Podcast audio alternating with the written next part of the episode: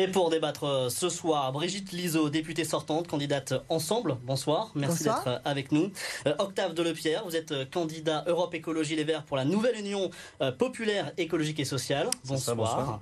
Jacques Houssin, candidat d'hiver droite. Merci d'être avec nous. Bonsoir. Bonsoir. Et Sébastien Leblanc, candidat des Républicains. Je précise que nous avions convié la candidate du Rassemblement National, Patricia Planck, qui n'a pas souhaité participer à ce débat pour des raisons de santé. Je précise également que nous suivrons bien évidemment les règles édictées par l'ARCOM, l'ex-CSA, en termes d'équité des temps de parole. Votre présence à ce débat a été décidée en fonction des résultats de votre formation en 2017 et de leur poids politique aujourd'hui. Votre placement et les prises de parole ont été tirés au sort lors de la préparation de ce débat. Merci à tous les quatre d'être avec nous. Vous êtes donc candidat à la 4e circonscription du Nord. On la regarde, la voici. Elle regroupe plusieurs communes, le Vieux-Lille, Saint-André, Lambersart, La Madeleine, entre autres, et elle remonte jusqu'à la frontière belge, commune Vervic-Sud. Elle compte 141 000 habitants. Elle est un peu plus jeune que la moyenne nationale. Et elle a un taux de chômage assez remarquable qui est bien en deçà de la moyenne régionale et nationale, avec un taux de chômage selon l'INSEE à 5,7%. Aux dernières législatives, au second tour, le taux d'abstention avait été de 58,2%. Avant de passer aux questions d'actualité, on vient de présenter la circonscription. On part du principe que certains vous connaissent, certains de nos spectateurs, d'autres non. On va donc vous demander de vous présenter. Qui êtes-vous, Sébastien Leblanc ? Alors moi j'ai 33 ans, je suis originaire de la Vénois, je suis né de parents professeurs de sport et employés de la restauration. Ils m'ont inculqué des valeurs du travail et du mérite. J'ai aujourd'hui les énergies de ma jeunesse et j'ai aussi surtout l'expérience du Parlement. J'ai presque 10 ans d'expérience auprès du député puis du sénateur Marc-Philippe Daubresse. Depuis fin 2012. J'ai donc la connaissance des dossiers structurants de la circonscription dans toutes les communes, et puis aussi les échanges avec les maires, les associations du territoire. Je suis par ailleurs élu local à Saint-André-les-Lilles, engagé depuis 2014 auprès d'Olivier Hennault et puis maintenant de Madame Masse, qui m'a confié la création d'un réseau d'entrepreneurs. Je connais donc les problématiques des habitants de la circonscription. Je suis donc résolument ancré dans ce territoire et engagé pour servir mes concitoyens. Vous êtes donc le candidat des Républicains. Votre candidate Valérie Pécresse a fait 3,2% dans votre commune. Dans quel contexte, dans ce contexte-là, comment on fait campagne pour les législatives? Je crois aujourd'hui que c'est une élection différente. Il y avait une élection présidentielle et il y a 577 élections législatives. Je ne suis pas Madame Pécresse et Madame Liseau n'est pas Emmanuel Macron. Aujourd'hui, moi, j'ai mon ancrage local. C'est ce que je veux défendre aujourd'hui et c'est ce pourquoi je me suis engagé dans cette élection, pour défendre mes concitoyens. Qui êtes-vous, Octave Delepierre? Alors moi, du coup, j'ai 23 ans. Je suis Lambersartois aussi depuis ma naissance.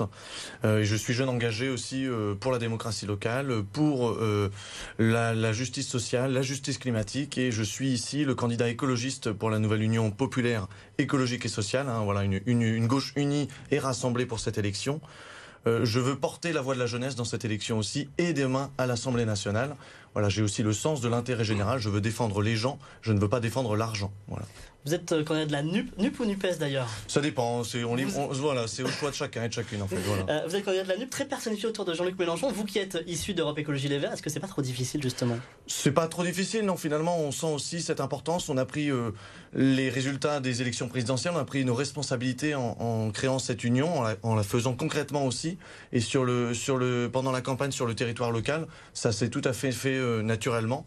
Donc voilà, je suis aussi très content de porter cette candidature-là dans la 4e circonscription du Nord. Qui êtes-vous, Brigitte Liseau?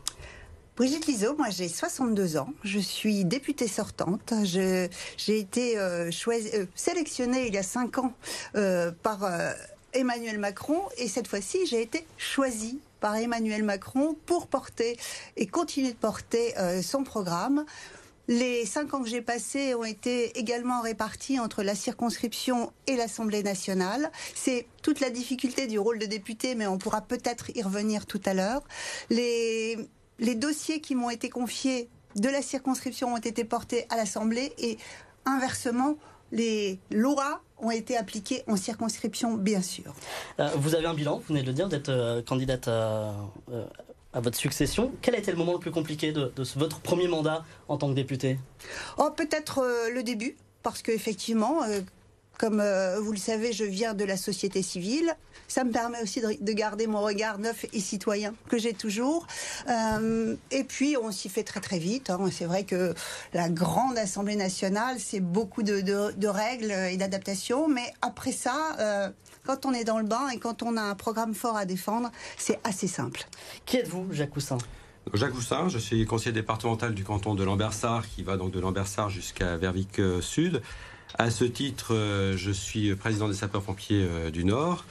Et dans ma carrière politique, j'ai toujours souhaité aussi garder une activité professionnelle. Donc je suis chef d'entreprise dans l'hôtellerie, parce que je pense que pour s'engager en politique, il est important de garder un pied dans le monde économique pour connaître ses préoccupations. Par ailleurs, j'ai choisi d'être candidat à cette élection avec Sébastien Leprêtre pour qu'on le redonne des élus de terrain au niveau de la circonscription et que cette circonscription puisse être réincarnée. Vous apparaissez comme un dissident dans cette campagne des législatives. Quelle est la force de votre candidature ? La force de notre candidature, avec Sébastien Leprêtre à mes côtés, c'est d'être deux élus de terrain. Sébastien Leprêtre étant conseiller départemental de l'autre canton, je suis conseiller départemental sur le canton de Lambersart, et donc nous sommes des élus de terrain qui avons été renouvelés l'année dernière au département, et c'est à ce titre-là que nous voulons défendre ce territoire qui n'a pas été incarné depuis 5 ans, et nous voulons redonner, vraiment retravailler avec l'ensemble des maires de notre circonscription. On passe aux questions d'actualité. La première des questions nous amène à un phénomène qui inquiète beaucoup les jeunes, leurs parents aussi. Partout en France, des cas de piqûres à la seringue ont été rapportés lors de plusieurs événements. Beaucoup de témoignages, assez peu d'enquêtes pour l'instant et encore moins de condamnations. C'est un phénomène assez récent. À Lille, certains témoignages sur les réseaux sociaux font état de piqûres à l'occasion de la marche des Fierté le week-end dernier. Il y a quelques semaines, c'était au Zénith. Quelles mesures pour lutter contre ce phénomène, Monsieur Delepierre? Déjà, c'est quand même un sujet très grave. Hein. On parle d'agression sexuelle, on parle de traumatisme, on parle de souffrance assez importante aussi. Moi, dans un premier temps, j'aurais envie de renforcer les contrôles à l'entrée des boîtes de nuit, notamment. Voilà. Également faire de la prévention aussi des jeunes. Hein. Je connais beaucoup de mes amis aussi qui ont été victimes de ça. On a récemment aussi entendu d'autres témoignages, notamment pendant la marche des Fiertés. Voilà. Et également, il faut donner les moyens pour garantir la sécurité de toutes et tous, et aussi mieux accueillir les victimes dans nos services de soins qui aujourd'hui sont totalement laissés à l'abandon. Il faut mieux accueillir les personnes qui sont victimes, et derrière, par le prélèvement sanguin automatique qui aujourd'hui est rendu compliqué, permettre d'accompagner au dépôt de plainte qui aujourd'hui est rendu très difficile. Voilà. Et à côté de ça, moi ce qui me choque beaucoup, c'est qu'on a peur aujourd'hui, un certain nombre de jeunes femmes et de jeunes hommes ont peur aujourd'hui d'aller faire la fête dehors. Voilà, et c'est un problème. Monsieur Leblanc? Moi, je suis d'accord sur les fouilles aux entrées des boîtes de nuit, un contrôle renforcé dans les bars aussi. Je crois qu'il y a aussi une autre chose. Je crois qu'il faut contrôler la vente des seringues, qui ne doit être aujourd'hui vendue qu'à des professionnels de santé. Ça, à mon avis, ça me paraît fondamental. Par ailleurs, et d'ailleurs, c'est un phénomène qu'on constate surtout dans le Vieux-Lille, si on parle de notre circonscription. Je crois qu'il faut qu'on installe et que la ville de Lille installe des caméras et renforce l'installation de caméras de vidéoprotection dans l'avenue du Peuple-Belge et la rue Royale. L'adjoint à la sécurité, Jean-Claude Menot, a aujourd'hui commencé à installer des caméras sur le territoire lillois. C'est lui d'ailleurs qui a fait infléchir la position de Martine Aubry sur le sujet. Il y a eu un changement de doctrine, c'est lui qui a porté cela. Et je pense d'ailleurs que c'est une très bonne nouvelle pour Lille, mais pour le coup, quand on sait qu'à certains endroits, notamment aux entrées des boîtes de nuit et aux entrées des bars, ce phénomène s'amplifie. Pour ce qui concerne notre circonscription, l'avenue du Peuple-Belge et la rue Royale, ce doit être deux endroits où il doit y avoir, à mon avis, un renforcement des caméras de vidéoprotection. Surveillance renforcée. Monsieur Houssin, est-ce qu'il faut contrôler la vente de seringues? Je ne pense pas qu'il faille contrôler la vente de seringues, mais je pense que dans cette affaire de piqûre à la seringue, il faut regarder les choses telles qu'elles sont. Ces seringues sont utilisées comme des armes. À partir de là, je pense que la justice doit gérer cette chose de cette façon-là, en considérant que la seringue que l'on emmène dans une boîte de nuit ou que l'on emmène dans un bar est une arme. La deuxième chose, c'est que, on vient de proposer la fouille à l'entrée des boîtes de nuit ou des choses comme ça. Je pense que la palpation serait une solution, mais elle n'est pas autorisée aujourd'hui. Donc la première mesure que je prendrai si je suis député demain, c'est de faire une proposition de loi de façon à autoriser la palpation aux entrées de boîtes de nuit ou de bars, de façon à ce qu'on puisse déjà vérifier que les personnes qui entrent dans ces établissements ne sont pas porteurs de seringues. Brigitte Liseau. Alors moi je ferai le parallèle avec un sujet qui a été mis en alerte dès l'année dernière, c'est-à-dire le GHB. Et on se retrouve dans la même situation, à savoir la perte de contrôle de la personne. C'est une question que j'ai posée au gouvernement dès janvier. Il y a eu des échanges importants avec les professionnels de la nuit qui... eux-mêmes alertés. Donc vous voyez, c'est la navette entre la circonscription et l'Assemblée nationale. En ce sens, il y a un plan qui a été mis en place pour le GHB, mais je le redis, pour les seringues, c'est le même phénomène. Il y existe, quand les professionnels de la nuit le souhaitent, un QR code à l'entrée des bars. Si le jeune scanne ou un de ses copains, ils peuvent être mis directement en relation avec le service d'ordre. Tout ça, c'est des choses qui ont été mises. Il est évident, et je suis d'accord avec vous, Monsieur Delepierre, qu'il faut que les jeunes puissent sortir en toute tranquillité. Et une dernière chose, si il fallait palper à l'entrée des boîtes de nuit, ok, mais on s'aperçoit aussi, vous parliez tout à l'heure de la Gay Pride à Lille, c'est pas possible là. Et là, on est démunis. Donc, il faut vraiment une prise de conscience des personnels de la nuit. Mais ça, ils l'ont, c'est acquis. Et surtout que les jeunes n'hésitent pas à aller porter plainte, parce que ce sont des drogues fugaces. Et si on n'a pas la preuve qu'ils ont été infectés, c'est très difficile de poursuivre. Et vous avez un bilan de ce plan qui a été mis en place, effectivement. Alors, il a été mis en place en février. Donc, on peut pas... Un petit peu tôt. Voilà, c'est un peu tôt. D'où l'importance d'autoriser les soignants à faire le prélèvement sanguin, parce qu'aujourd'hui on vient, voilà, on a été drogué, on se réveille le matin totalement cassé et le temps d'aller déposer plainte, il n'y a plus rien dans notre organisme et le policier aujourd'hui demande un prélèvement sanguin dans lequel on ne trouvera rien. Donc il y a vraiment ça que je pense aussi important de mettre et de mettre en application très rapidement aussi pour lutter contre ce phénomène-là. Autre question d'actualité qui anime la métropole lilloise en l'occurrence, c'est la Decathlon Arena, le nouveau nom du stade Pierre Mauroy. Les namings sont-ils une bonne idée? Brigitte Liseau, on commence par vous. Merci. Écoutez, je dirais pourquoi pas. C'est quelque chose qui se fait couramment aux États-Unis, qui est aussi très développé en Allemagne. Un peu en France, je pense qu'on y arrive de toute façon assez naturellement. Pour ce qui concerne ce qu'on appelle aujourd'hui le stade Pierre Mauroy, ce serait Arena Decathlon. Decathlon étant une marque locale du Nord, je trouve ça assez cohérent. Et surtout, ce qui m'importe, c'est que le nom de Pierre Mauroy reste attaché à ce stade, parce que c'est quand même un grand homme du Nord qu'il ne faut pas oublier. Monsieur Leblanc. Je suis à peu près sur la même position que Madame Liseau, c'est-à-dire que d'abord, Decathlon, c'est une entreprise locale qui est très engagée ici, donc c'est effectivement cohérent. Tant mieux que ce soit une entreprise locale. Tant mieux que ce soit une entreprise locale. J'aurais peut-être pas eu la même position pour une autre entreprise.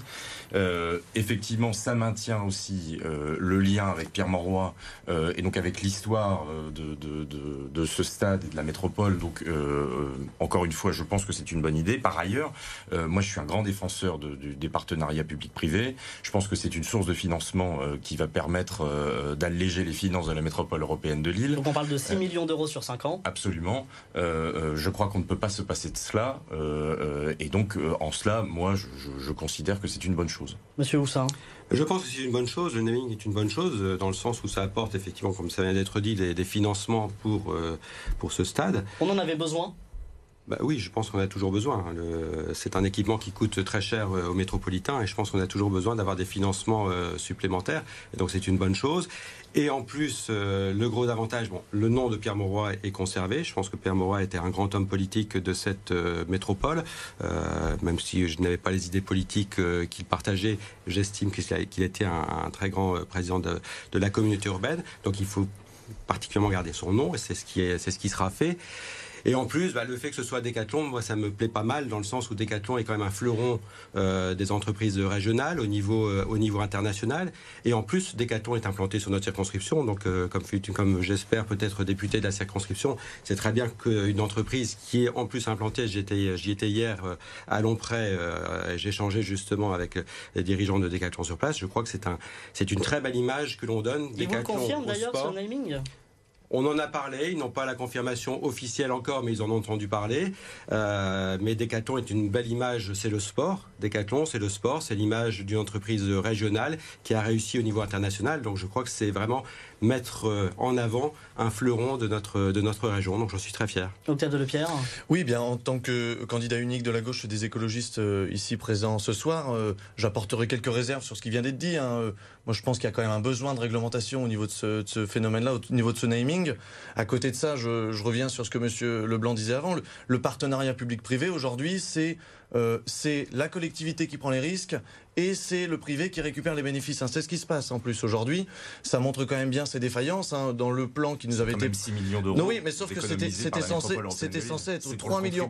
C'était 3 millions d'euros en promesse quand en 2012 on a présenté le projet. C'était 3 millions par an qui devaient rentrer grâce à ce principe de naming. Aujourd'hui, alors 6 millions sur 5 ans, ça fait à peine 1 million d'euros chaque année. Donc on est très loin. C'est 3 fois moins de ce qui était prévu. Donc ça montre quand même bien ces défaillances. Et j'ajoute également quand même une question. Je pose la question à tout le monde. Jusqu'où ça va aller ? Jusqu'où on va aller à vendre tout s'achète, tout se vend. On va avoir des enseignes partout. On va vendre, voilà, sur les mairies, on va mettre Decathlon, on va mettre Carrefour, voilà. C'est vraiment ça la grosse question qui se pose derrière. Jusqu'où ça va aller ? Et moi, j'ai pas envie que la publicité soit présente partout. Donc voilà. Et à côté de ça, ça montre ses défaillances. Ce partenariat public-privé montre ses défaillances. Voilà. Entre nos différences. C'est du business, à outrance ? Je pense aussi, et puis pour revenir sur la question des publicités, en tant qu'écologiste aussi, je défends la réglementation de la pub partout. On voit apparaître des panneaux lumineux qui consomment comme 3 maisons. On voit apparaître aussi des 4x3 un peu partout dans nos villes. Voilà, je pense qu'il y a une vraie question à se poser là-dessus. Et quelle société on veut, à toujours vouloir consommer plus, à toujours vouloir acheter plus. Voilà, c'est pas, à mon avis, le but dans la vie, c'est pas non plus d'acheter tout et de vendre tout. Ça reste une chance pour nos infrastructures aussi, qui peuvent être modernisées régulièrement. C'est pour l'accueil de notre public, pour les gens pour tous ceux qui viennent voir les matchs de foot, et pour d'ailleurs un public populaire qui vient voir les matchs de foot. Et donc moi je crois sincèrement que c'est une chance pour la métropole. Je finis là-dessus, on parlait du foot à l'instant. Malheureusement, et je ne le souhaite pas, mais si le LOSC demain est relégué en Ligue 2, c'est la métropole européenne de Lille qui va devoir payer la différence du déficit de redevance que pourrait rapporter... Ne souhaitons pas ça au LOSC. Ah non, bien sûr, mais voilà. Autant le préciser, encore une fois, c'est le public qui va payer la dette. Voilà. Et à l'inverse, si le LOSC, parce que je suis plutôt optimiste, moi, passe en Ligue des Champions, on verra les budgets augmenter. Donc, vous voyez, laissons la place au sport. Ça met en avant une belle entreprise sportive qui est un fleuron régional. Donc, il y a une cohérence pour vous dans tout ça. Il y a une cohérence. L'autre et la dernière question d'actualité, on parlait du Vieux-Lille tout à l'heure, le peuple belge aura un nouveau parc. C'est le résultat de la consultation lancée par la ville de Lille auprès des habitants lillois. 27% des 14 500 votants ont choisi le parc, juste devant la remise en eau partielle ou totale. Qu'est-ce qu'on en pense ? Bonne ou mauvaise nouvelle, Brigitte Liseau ? Écoutez, moi, en tant que Lilloise, j'ai voté. J'avais opté pour la solution 2, pour avoir de l'eau. Parc et miroir d'eau ? Miroir d'eau, parc et miroir d'eau. Donc c'était, je dirais, les deux à la fois, en même temps. Et puis, c'est vrai que c'est le parc qui a été choisi, mais 75% ou à peu près des habitants ont choisi la solution eau. Donc on peut-être réfléchir là-dessus. Et puis c'était tellement serré que c'est un peu dommage. Peut-être plus de contributions auraient été nécessaires. Jacques Houssin, qu'est-ce qui a manqué d'ailleurs à cette campagne de consultation ? Écoutez, je crois que c'est déjà bien qu'il y ait une consultation qui soit faite sur ces projets. C'est un vrai progrès. Aujourd'hui, effectivement, on s'aperçoit que le résultat, on choisit le projet avec le parc, sans eau. Et le moins cher, je sais pas si c'est un élément. Le moins cher, c'est peut-être un élément qui a déterminé le choix, c'est possible. Mais on s'aperçoit quand même que plus de 70% des personnes qui ont répondu à cette consultation souhaitent un projet avec de l'eau. Donc on choisit. Cela dit, mathématiquement, il y avait quand même trois projets qui proposaient de l'eau. Donc voilà. Mais peut-être qu'on devrait faire comme aux élections un deuxième tour. Et puis si on fait un deuxième tour, je pense qu'il faudra y associer les métropolitains, parce que c'est quand même un projet qui sera aussi financé par la métropole européenne de Lille, donc par les habitants de la métropole, peut-être même de la région, mais je pense, puisque la région de France participera peut-être aussi au financement de ce projet. Mais en tout cas, je pense qu'on pourrait faire un second tour de façon à déterminer entre les deux premiers projets lequel pourrait être choisi en y associant les métropolitains. Octave Delepierre. Oui, je salue également cette consultation. Je suis très heureux qu'il y ait une participation aussi importante aussi. Ça montre bien que les gens se mobilisent sur ces sujets-là. Ça montre également que la population... Qui ont voté. Non, mais après, c'est que centré sur un quartier ici, le Vieux-Lille. Mais ça montre quand même qu'il y a un besoin de nature, il y a un besoin d'eau, il y a un besoin d'arbres dans certains quartiers. Donc voilà, je pense que c'est aussi important d'avoir des politiques qui prennent en compte la nature en ville. Et c'est aussi ce que propose le programme de la nouvelle Union populaire écologique et sociale. C'est derrière le référendum d'initiative citoyenne qui permet d'aller justement mobiliser nos concitoyens et concitoyennes sur des questions de l'aménagement de leur territoire. Donc voilà. Je le répète, je pense qu'il y a un vrai besoin aujourd'hui de nature en ville. Aujourd'hui, c'est à peine 13% de la superficie de l'île qui est en espace vert. Voilà, la ville viable, la ville durable, c'est au moins un tiers de nature en ville. Monsieur Leblanc. Voilà. Moi, je trouve que la remise en eau, c'était quand même un beau projet. Vous auriez voté pour le projet 4 ? Oui, enfin... pas forcément parce que je crois que c'était le projet le plus coûteux. Aujourd'hui, l'alternative parc et remise en eau partielle, c'était probablement ce sur quoi moi je me serais positionné. Donc le projet 3. Pour le coup... Je veux quand même être le député qui rend la parole aux gens. Le fait qu'il y ait eu une consultation, effectivement, c'est très bien. Et que donc que les résultats de cette consultation soient suivis, ça me paraît normal. Maintenant, effectivement, se pose la question de 3 projets avec de l'eau, un projet sans eau, compte tenu des scores 25, 25, 27. Tout cela est très proche. Maintenant, les Lillois ont choisi et je crois qu'on doit respecter la position des Lillois. Sur la philosophie, au-delà des résultats, le fait de davantage de consultations, c'est une demande des citoyens davantage exprimée sur des sujets locaux. Si vous êtes député, ouvert, j'imagine, à la consultation plus qu'elle n'existe aujourd'hui ? Octave Delepierre ? Oui, tout simplement, moi je propose en tant que député, si je suis élu demain... C'est une revendication des Gilets jaunes qu'on entend depuis le début du quinquennat. De créer ce qu'on appellerait une agora de circonscription qui serait en fait un lieu d'échange, de consultation pour faire remonter les enjeux du local, mais également en tant que député, de rendre le mandat moins opaque et plus transparent en rendant compte aussi de la teneur des débats qui se passent à l'Assemblée nationale. Je regrette... que pendant 5 ans, on ait bafoué les questions de nature en ville, d'aménagement et de politique écologique, et également sur ces questions de démocratie citoyenne. On a vu le résultat avec la Convention citoyenne pour le climat. J'aimerais bien entendre Madame Liseau sur ce sujet-là. Ça a été totalement bafoué. Les 140 propositions qui avaient été faites, elles ont été distillées, elles ont été diluées dans une pseudo-loi climat. Donc, et c'est ça que je regrette quand même, ces 5 ans, et c'est ça le bilan de Madame Liseau aussi qu'elle doit défendre. Et c'est aussi cette inaction climatique et c'est cette inaction démocratique aussi, ce déni démocratique. Madame Liseau. Écoutez, je ne savais pas que M. Delepierre était devenu journaliste BFM. J'ai travaillé mes dossiers. C'est un débat, on a le droit de s'interpeller et surtout d'y répondre. Alors, sur la consultation citoyenne pour le climat, elle a été étudiée, tout n'a pas été retenu. Vous le savez, vous l'avez précisé. La plupart des choses, quand même, sont en place ou vont être mises en place. Faisons confiance, pour une fois. Quelle place pour la démocratie directe si vous êtes élu ?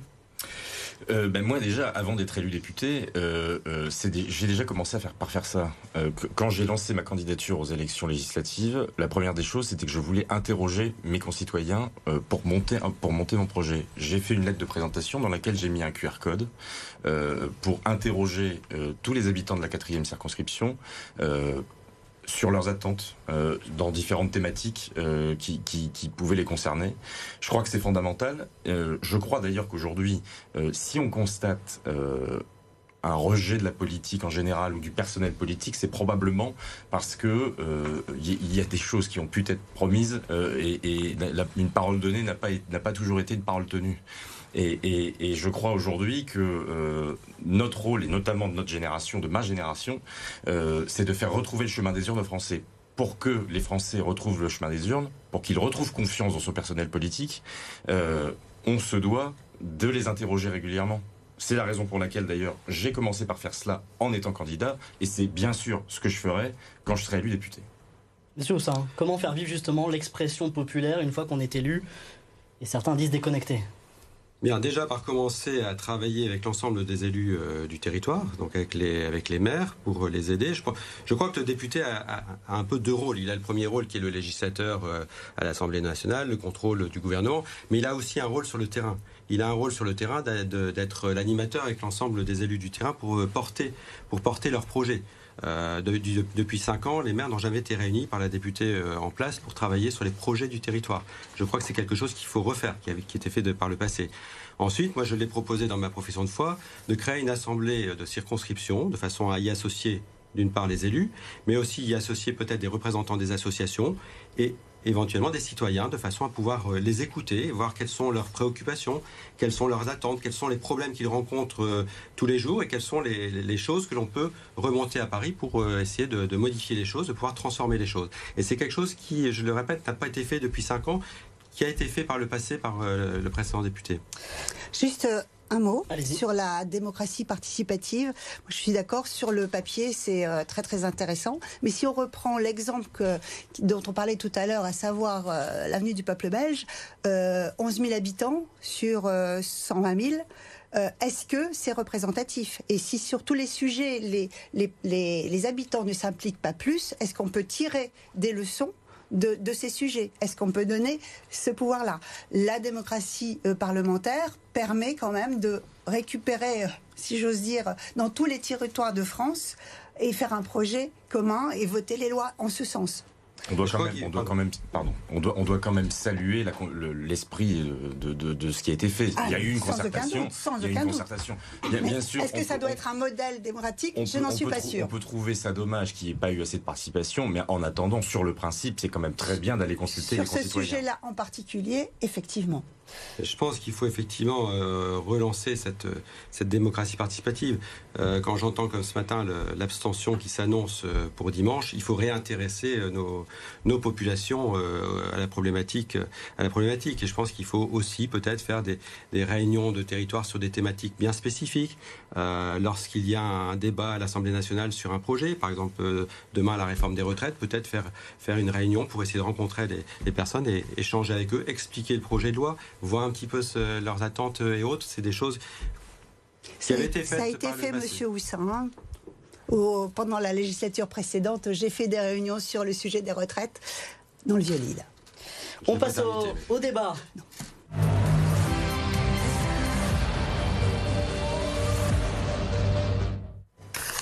Et pour cette thématique principale ce soir, on voulait parler justement d'une des préoccupations principales des Français, le coût de la vie. Faire face à l'inflation dans un contexte extrêmement compliqué, du matin au soir, tout ce que nous mangeons, ce que nous utilisons pour nous déplacer, tout augmente, inflation qui dépasse aujourd'hui les 5%. Quelles mesures d'urgence souhaitez-vous voter si vous êtes élu dans 10 jours? Octave Delepierre. Tout d'abord, j'aimerais rappeler qu'on parle de pouvoir d'achat. Moi, j'ai envie de parler de pouvoir de vivre aussi. Hein. Je le disais tout à l'heure, on ne vit pas pour acheter, on vit pour s'émanciper, on vit aussi pour créer des liens avec les gens aussi. Donc, simplement aussi, c'est ce concept-là que j'apprécie à mettre en valeur. Pouvoir vivre dignement, voilà, bien manger, bien se loger, bien se déplacer. C'est aussi ça que ça veut dire. Également, on voit aussi aujourd'hui une hausse sur certains produits et des denrées essentielles exploser. Hein. L'autre jour, en faisant mes courses, je vois le paquet de pâtes ou le pain, c'était tout bonnement impossible aujourd'hui pour certaines personnes de s'alimenter correctement. Donc voilà, nous ce qu'on propose effectivement dans le programme de la NUPES, c'est le blocage des prix en fait, le blocage des prix sur les produits de première nécessité. On pense que c'est une mesure phare, c'est une mesure choc qui permettra derrière de soulager la grande partie des ménages qui aujourd'hui sont en grande difficulté. Ça s'est fait, hein, ne pensons pas que c'est impossible, ça s'est fait par M. Macron pendant la crise sanitaire, hein, le blocage des prix sur le gel hydroalcoolique et sur les masques. Donc c'est possible et c'est ce que nous ferons si nous avons la majorité dès dimanche prochain. Brigitte Liseau. Alors je vais répondre en particulier sur ce sujet des masques et du gel hydroalcoolique. Vous qui défendez la production locale, vous savez aussi que quand les prix ont été gelés, ce sont les grandes surfaces qui en ont le plus bénéficié parce qu'elles avaient pu commander en grand nombre et garder de la marge par rapport aux pharmaciens du quartier par exemple. Et également d'ailleurs en production locale, on avait supprimé l'ensemble de la production en France de masques et derrière de gel hydroalcoolique. C'est des processus qui ont été longs à se remettre en place pendant, en pleine pandémie. Quoi. Donc, je voulais juste vous répondre sur ce point précis du blocage des prix. Il y a des choses qui ont été mises en place depuis 5 ans sur le pouvoir d'achat et on n'a pas attendu que cette crise ukrainienne ou que cette crise Covid arrive. Je pense à la prime d'activité de 90 €. Je pense pour tous à la suppression de la taxe d'habitation dont on ne parle plus, mais à ma connaissance, à la présidentielle, aucun candidat n'a remis en cause cette suppression de la taxe d'habitation. Pour la prochaine législature, on parle de la même façon pour tous, donc, de la suppression de la taxe télé. Mais faut-il des mesures d'urgence face à cette crise ? Alors, les mesures d'urgence, elles vont être mises en application avec le gouvernement en place, avec le programme d'Emmanuel Macron. Vous l'avez entendu, c'est 4% de réindexation sur les retraites, plus les 1% qui ont déjà été faites en janvier, donc 5%. Et en parallèle, parce que ça aussi c'est important, il y aura aussi l'indexation des barèmes fiscaux. Parce que quelquefois, pour quelques euros, on peut basculer d'une tranche à l'autre, ou on peut ne pas payer d'impôts, puis en payer parce qu'on a quelques euros de plus. Donc, vous voyez, il faut vraiment être sur tous les sujets à la fois, et c'est ce que ce gouvernement projette, et vraiment dans l'urgence, parce que ça veut dire que le député de la 4e circonscription qui sera élu dans 10 jours sera déjà au travail début juillet pour ces mesures d'urgence.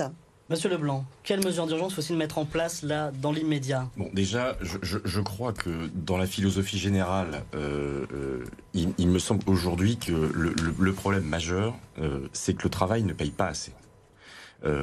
C'est un thème que Xavier Bertrand a porté depuis plusieurs mois et dans lequel je veux totalement m'inscrire. Il faut que le travail soit payé à son juste prix.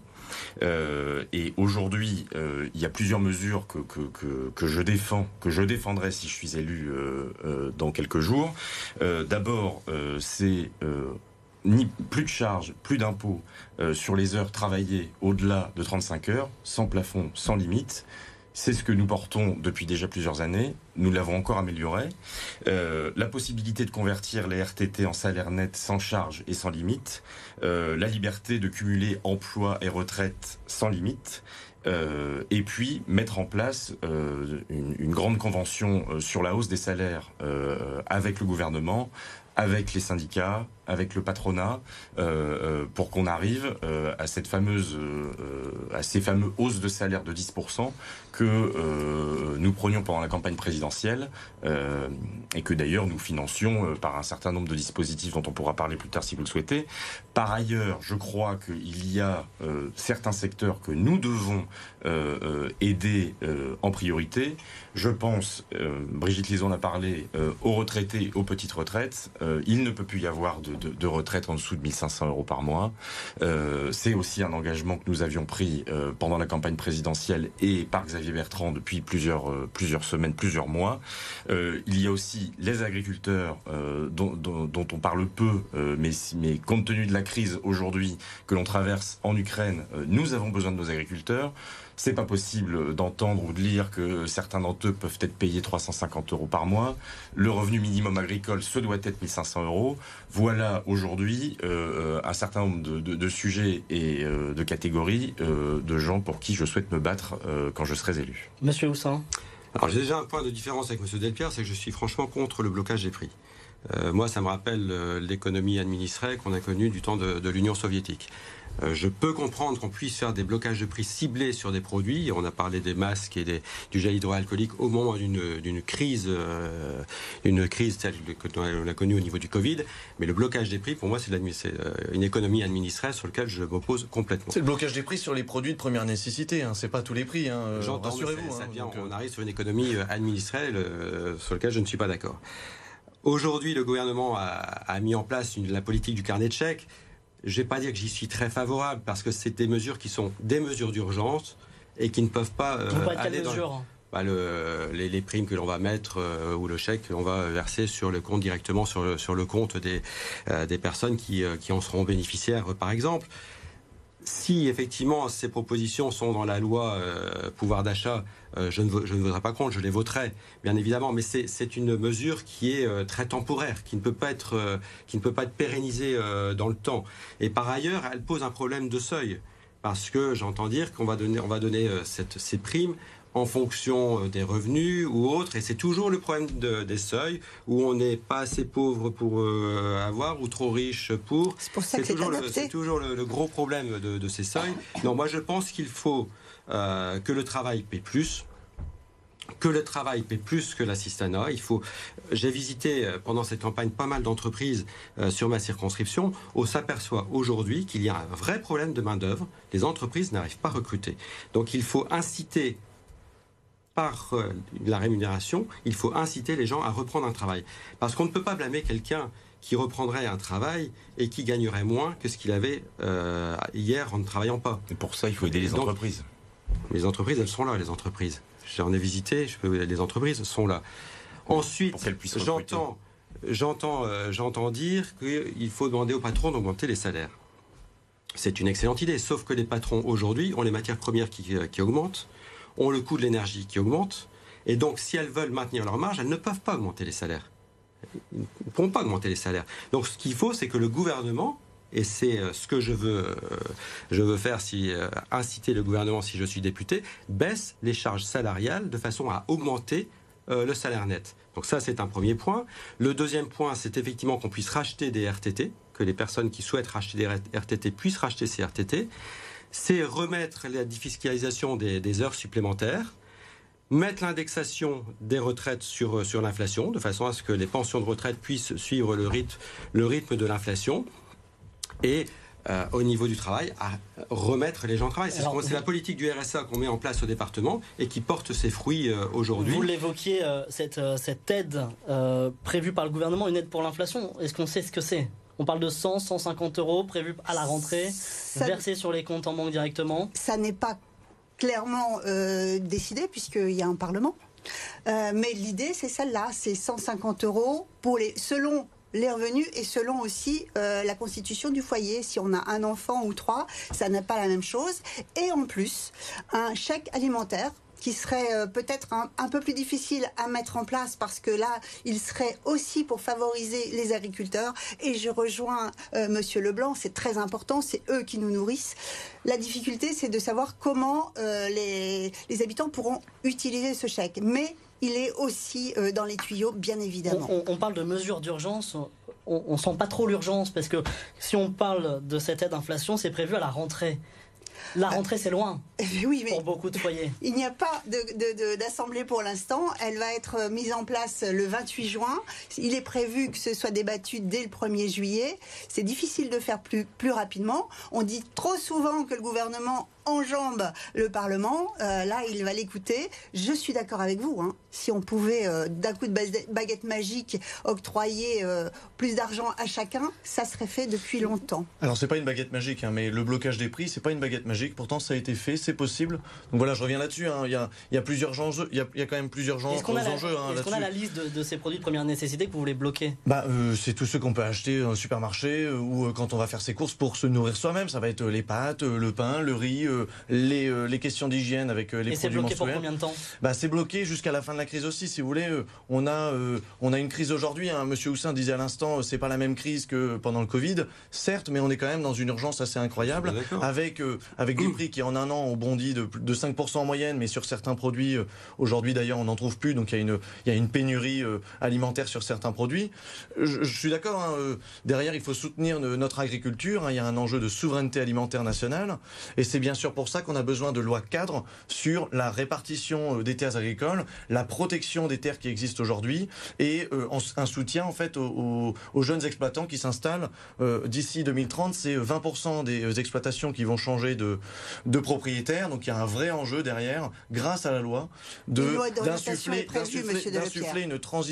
une transformation du monde agricole qui soit respectueuse et de l'environnement et du monde animal. On parle des aides. Le chèque alimentaire, par exemple, évoqué pendant dans la campagne présidentielle, semble-t-il dans les tuyaux, pour ou contre? Moi, il me semble que ça ne répond pas assez bien à l'urgence. Ça va être 100 ou 150 euros en une fois. Voilà, dans le programme, en plus du blocage des prix, je défends également la hausse du SMIC à 1500 euros. Donc en fait, et ça, c'est pas tout en une fois, c'est tous les mois. On a aujourd'hui un SMIC à 1200 euros, donc ça veut dire plus 300 euros tous les mois qui rentrent dans la poche des ménages. Et ça va aider notre société à se relever. C'est un vrai levier, je pense aussi. Hein. Madame Liseau. Moi, je pense que le SMIC à 1500 euros, sur le papier, encore une fois, c'est très bien, mais d'abord, il faut le financer. Et puis derrière, il y a des entreprises. On parle d'entreprise, vous savez, une entreprise, c'est à partir de 2 personnes jusqu'à plusieurs milliers. Donc, on ne peut pas raisonner en termes d'entreprise et de salariés uniquement. Il faut vraiment s'attacher à faire... Je suis désolée, monsieur Houssin, mais là aussi des seuils. On ne peut pas considérer qu'une entreprise de bâtiment qui travaille avec 2 salariés soit la même chose qu'un grand ponte du BTP. Et pour cela, il faut donc adapter. Je reviens aussi, parce que c'est important ce qu'a dit M. Delepierre, il parlait des protections périodiques, parce qu'il y a l'urgence, c'est vrai, mais il y a aussi ce qui est déjà mis en place. Quand une étudiante a les protections périodiques gratuites, également les femmes sans abri. La contraception est gratuite pour toutes les femmes jusqu'à 25 ans. Le CRUS est à 1 euro depuis la crise Covid, mais perdure. Alors, je ne sais pas jusqu'à quand, mais ça, ce sont des véritables aides. Les étudiants peuvent être rassurés, là, avec la rentrée dans 2 mois. Mais oui, le CRUS n'augmentera pas. C'est prolongé. C'est prolongé. Donc, tout ça, alors effectivement, ce n'est pas des grands mots, ce n'est pas 1500, mais chaque Français peut voir son pouvoir d'achat augmenter. Je pense aussi aux personnes âgées. Le minimum vieillesse a été augmenté, mais aussi le reste à charge, 0 pour les prothèses auditives, optiques ou dentaires. Alors, ça n'est pas réservé qu'aux personnes âgées, mais c'est elles qui en seront le plus grand nombre de bénéficiaires. Tout ça est très important et à ne pas oublier. Je donne la parole à M. Leblanc qui a un peu de retard en termes de temps de parole.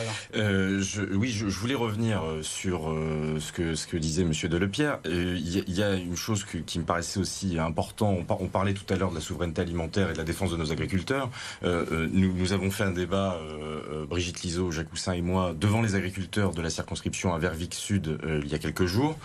Et on se rend compte d'une chose. Il y a une loi qui a été votée, la loi Egalim 2, qui prévoit notamment que les coûts de production soient réintégrés dans les prix de vente des agriculteurs. Aujourd'hui, cette loi n'est pas appliquée. André Leroy, agriculteur à Comines, nous explique qu'il vend 375 euros les 1000 litres de lait, de sa production laitière, et alors que il devrait les vendre 450 euros pour être viable. Et donc aujourd'hui, il y a, je crois, en termes d'alimentation de manière globale, une grande conférence nationale à mettre en place. Et je pense qu'il faudra que nous soyons plusieurs députés à prendre cela en main, à savoir les agriculteurs, les industriels et les grandes et moyennes surfaces, pour que aujourd'hui il puisse y avoir une garantie des prix pour le consommateur à la fin, mais que, pardon, l'agriculteur puisse aussi être rémunéré. Il faut penser au début de cette chaîne. Vous évoquiez tout à l'heure le travail doit mieux payer les salariés. Il y a aussi les aides, on parlait du chèque alimentaire, on parlait de l'aide d'inflation qui sera dévoilée dans les prochaines semaines. Quelles aides d'urgence faut-il mettre en place? Je reviens sur ma question parce que vous avez répondu sur le travail. Oui, parce qu'il y a besoin d'aider plus que juste augmenter les salaires. Mais je réponds sur le travail. Pourquoi? Parce que d'abord, c'est notre ADN, c'est ce que je défends, c'est mon ADN. Et c'est par cela qu'on va réussir à faire remonter le pouvoir d'achat des Français. Et s'il doit y avoir des aides d'urgence... Les aides d'urgence du gouvernement, c'est très bien, mais bon, c'est un peu des pansements sur des jambes de bois. Aujourd'hui, bien sûr qu'il faut aider dans l'urgence les Français, mais au final, on y répond de manière conjoncturelle, on n'y répond pas de manière structurelle. Et je pense que la manière d'y répondre, c'est aussi de remettre tout le monde au travail, et pour cela, il faut mettre en place, et ça peut se faire tout de suite. Alors, dès que l'Assemblée nationale sera mise en place, il doit y avoir probablement des projets de loi ou propositions de loi d'urgence qui doivent être votés dès le mois de juillet. Et d'ailleurs, je ferai partie... C'est prévu. je ferai partie de ces députés si je suis élu et qui porteront ces sujets-là dès le mois de juillet. Je vais vous demander des réponses très courtes pour pouvoir passer ensuite aux questions des lecteurs. Le carburant coûte aujourd'hui une fortune, ça a dépassé les 2 € le litre. Faut-il maintenir les 18 centimes de ristourne, monsieur Houssin? Bah écoutez, les 18 centimes, je pense que ça sera difficile de revenir en arrière parce qu'on voit que le carburant est repassé à 2 €. Les 18 centimes sont jusqu'à priori, c'était le 31 juillet, c'est porté à fin août. Comment va-t-on faire au 1er septembre? On va augmenter le carburant de 18 centimes. Donc c'est le problème de ces aides ponctuelles qui deviennent compliquées à la fin. Donc je pose la question. Brigitte Liseau. Oui, alors sur les aides ponctuelles, j'entends bien, hein, ça n'est pas ce que l'on préfère, mais on répond à l'urgence et avouez qu'on a fait quand même face à des crises inédite. Et je vais élargir le carburant à l'énergie en particulier. Si le blocage du prix du gaz total a été mis en place, si ça n'avait pas été fait, le gaz aurait augmenté de 78%. On ne parle plus là de 18 centimes. Idem pour l'électricité. Ça a été pondéré et avec un niveau à 4% seulement, au lieu de 45% si rien n'avait été mis en place. C'est aussi ça, gérer. C'est un peu la gestion de bon père de famille. Quand on a prévu de partir en vacances et quand on a un enfant malade... Et ben, on reprend l'expression, ce ne sont pas des pansements sur des jambes de bois? Non, c'est l'urgence et c'est la réalité, monsieur. Je suis désolée, mais quand je reprends mon exemple, une famille qui doit partir en vacances, un enfant, le père, la mère tombe malade, eh bien, on oublie les vacances et on soigne. Octave Delepierre, sur le carburant, justement. Oui, bah sur le carburant, il me semble qu'il y a quand même un enjeu quand même social. Aujourd'hui, c'est des gens qui sont dans la grande précarité, qui doivent choisir entre mettre de l'essence dans leur voiture, aller faire les courses pour pouvoir nourrir leurs enfants, ou derrière, payer les factures pour se chauffer l'hiver. Voilà, on arrive à des situations complètement... catastrophique où les gens ne peuvent même plus finir leur fin de mois. Donc moi je pense qu'effectivement il y a une politique nationale de mobilité à revoir aussi, hein, c'est développer et rendre plus accessibles les transports collectifs comme le train, le tram, et également sécuriser les voies cyclables qui sont aujourd'hui totalement délaissées. Sur l'essence, est-ce qu'on bloque le prix de l'essence? Bah oui, de toute façon ça avait été proposé aussi. Je pense que c'est aujourd'hui essentiel pour éviter qu'on paye demain 4 € le litre d'essence. Voilà, moi j'habite à l'Anversard et je dois le dire, j'ai cette chance d'avoir accès à des transports en commun et à pouvoir être proche de l'île. Mais je pense aux habitants de communes ou de la vallée de la Lys qui, eux, sont obligés d'utiliser leur voiture et de payer 100 € à chaque fois quand ils mettent un plein d'essence. C'est tout simplement pas possible. Ces personnes ont en fait été abandonnées par les politiques publiques de mobilité, hein, au niveau de la métropole, mais aussi au niveau national. Donc voilà, je pense que c'est aussi ça qu'il faut soutenir. C'est tendre vers des mobilités durables et aussi par l'éducation derrière, créer des liens entre les différentes écoles, les différentes communes, pour derrière faire de l'éducation à la mobilité durable. Monsieur Leblanc, que fait-on pour limiter le prix de l'essence? Est-ce qu'on le limite d'ailleurs? On peut laisser courir les prix. Il y a une réalité qui est très claire, c'est que certains de nos concitoyens ne s'en sortent plus. Et donc on doit forcément leur apporter des réponses. Moi je crois que quand vous savez que les taxes sur le carburant, c'est 50 à 60% du prix à la pompe. Rendez-vous compte. Je crois aujourd'hui que le député que je serai devra déposer un amendement au projet de loi de finances pour baisser ces taxes.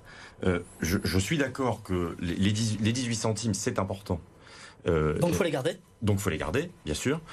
Mais à la fois, je suis d'accord qu'effectivement, ça n'est que temporaire et c'est le problème des mesures temporaires et que donc, il doit y avoir un effort de l'État sur le sujet et que cela doit se régler via le projet de loi de finances. Revoir les taxes sur le carburant, merci. On passe aux questions des lecteurs. Lisa Da Silva est allée à la rencontre de certains de vos électeurs dans votre circonscription. Ils ont des questions à vous poser. Je vous propose d'écouter Céline.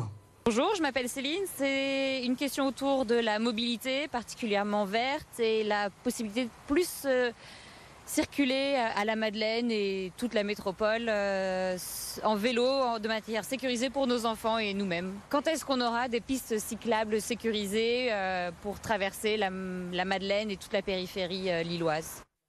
Alors c'est un domaine de compétence qui est pas forcément du ressort du député que vous serez peut-être, mais faut-il un effort national au niveau donc de l'État, du gouvernement, du Parlement pour inciter la création de pistes cyclables, monsieur Houssin? Oh, je pense que ça pourrait être une bonne idée d'essayer d'inciter les collectivités à développer les pistes cyclables. Je pense qu'on a vu, particulièrement après la crise de Covid, un regain vis-à-vis du vélo. Et je crois qu'effectivement, il faut que l'on puisse développer ça. C'est de la compétence clairement de la métropole européenne de Lille. Le département du Nord va venir accompagner la métropole européenne de Lille sur le SDIT. Ça fait partie effectivement des choses nécessaires. Peut-être qu'il pourrait y avoir dans les cadres des financements de l'État vis-à-vis des collectivités territoriales un point particulier pour les collectivités qui font un effort sur les plans cyclables. Ça ne me choquerait pas du tout. Monsieur Delepierre. Oui, moi je pense qu'il y a un enjeu de mobilité durable assez incroyable aujourd'hui. Il faut changer, il faut transformer aussi nos modes de déplacement pour mieux se déplacer. Le député, il peut agir, je pense, directement sur les schémas régionaux d'aménagement, de développement durable et d'égalité des territoires qui influencent directement les SCOT, nous ici au niveau de, par exemple, la métropole de Lille. Voilà, moi je suis venu ici à Villeneuve-d'Ascq grâce à mon vélo, grâce au métro ici de la métropole. Je ne sais pas si c'est le même cas que mes autres compagnons ici. Voilà, il y a un vrai enjeu là-dessus et bien sûr que moi, en tant qu'écologiste et avec l'Union de la Gauche, je défendrai aussi les mobilités durables et je le disais à l'instant, l'éducation aux mobilités durables. Je travaille dans un collège, nombre de collégiens aussi aimeraient pouvoir venir en vélo ou en transport en commun. Le souci c'est qu'effectivement les bus passent en retard, les métros sont des fois en panne, les pistes cyclables sont trop dangereuses ou inexistantes. Donc voilà, c'est aussi un vrai problème. En 30 secondes, Brigitte Liseau. Alors c'est tout le problème des compétences locales par rapport à l'État. Donc l'État impulse des politiques, mais c'est vraiment du domaine local. Effectivement, les pistes cyclables, c'est la compétence de la métropole. C'est votre rôle d'appuyer, de faire pression. On peut faire pression de lobby localement, mais effectivement, le mot est juste, ce sera un lobby. Les collectivités locales demandent, et je trouve ça tout à fait légitime, beaucoup plus d'autonomie, dont acte. Monsieur Leblanc, en 20 secondes, vous avez beaucoup d'avance. Ah, cette fois-ci, j'ai de l'avance, oui. D'accord. Je crois, donc, évidemment, je comprends le sujet. Effectivement, il faut quand même saluer l'effort qui est fait et qui a été fait depuis 2 ans, notamment par les maires. On le voit bien, que ce soit à la Madeleine, à Lambersart, il y a eu le développement de pistes cyclables et tout cela s'est fait évidemment en partenariat avec la métropole européenne de Lille. Il faut saluer donc l'engagement aussi de Damien Castelin sur le sujet. Maintenant, effectivement, je crois que nous devons mettre en place un plan vélo et que ce plan vélo, il doit se faire à l'échelle de la circonscription avec un conseil de circonscription qui donc évoquera ce plan vélo dans tout le territoire de la circonscription. Peut-on faire Lille vers Vic-Sud à vélo, à votre connaissance ? Oui, c'est possible. Bah oui, bien sûr, c'est possible. Oui, c'est possible. Sur des pistes aménagées. Ah non. Ça c'est on remontait d'ailleurs ce week-end la vélo, c'était assez incroyable. C'est quand même l'Eurovélo 6 et en fait on a des cailloux, on a des graviers, c'est pas du tout aménagé. On est à 2 doigts de tomber dans l'eau. Voilà, il y a aussi cet enjeu-là d'aménagement, bien sûr. Il y a même des endroits qui sont dangereux.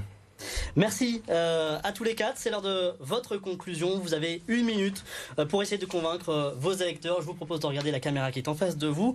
Pourquoi faut-il voter pour vous? On commence avec vous, Jacques Houssin. Alors pourquoi faut-il voter pour moi? Parce que je pense que je suis le seul vote utile pour retrouver un député qui soit proche de vous et qui incarne le territoire et la circonscription. Je suis le seul vote utile qui peut faire barrage aux extrêmes, de droite comme de gauche, puisque l'enjeu est aussi au niveau de l'extrême gauche dans cette élection. Je suis le seul vote utile pour porter les valeurs, parce que je suis le seul député qui suis libre et qui ne suis pas prisonnier des partis politiques et qui peut donc apporter une plus-value aux différentes réformes qui seront proposées au gouvernement par cette liberté que je peux avoir. Et je suis le seul vote utile parce que je pense que je peux travailler sur le territoire avec l'ensemble des élus, les maires, pour pouvoir porter leurs projets et être le député demain qui porte ce territoire. Merci beaucoup. Pourquoi faut-il voter pour vous, Brigitte Liseau? Parce que comme depuis 5 ans, je veux continuer à porter la politique d'Emmanuel Macron, que je suis la députée investie par ce même Emmanuel Macron. La difficulté, et on l'a vu, c'est effectivement de faire cette navette, mais qui est aussi très, très porteuse entre le territoire et l'Assemblée. Il me semble indispensable de donner à Emmanuel Macron un rappel sur les chiffres de la présidentielle. Dans notre circonscription, Emmanuel Macron a été élu à 70% au second tour, avec 36% au premier tour. C'est maintenant qu'il faut vraiment lui donner une majorité pour mettre en place sa politique. Et je veux bien offrir 20 secondes à M. Houssin pour lui demander dans quel groupe il siégera à l'Assemblée, le cas échéant. Madame Liseau. Malheureusement, je ne peux pas vous laisser répondre. Vous ne pouvez pas me laisser répondre, c'est dommage. Je suis désolé, c'est le jeu de la conclusion. Pourquoi voter pour vous, Sébastien Leblanc? Moi, je vais incarner la nouvelle génération au Parlement. Je comprends les problèmes de ma génération et je saurai porter leur voix à l'Assemblée nationale dans les 5 prochaines années.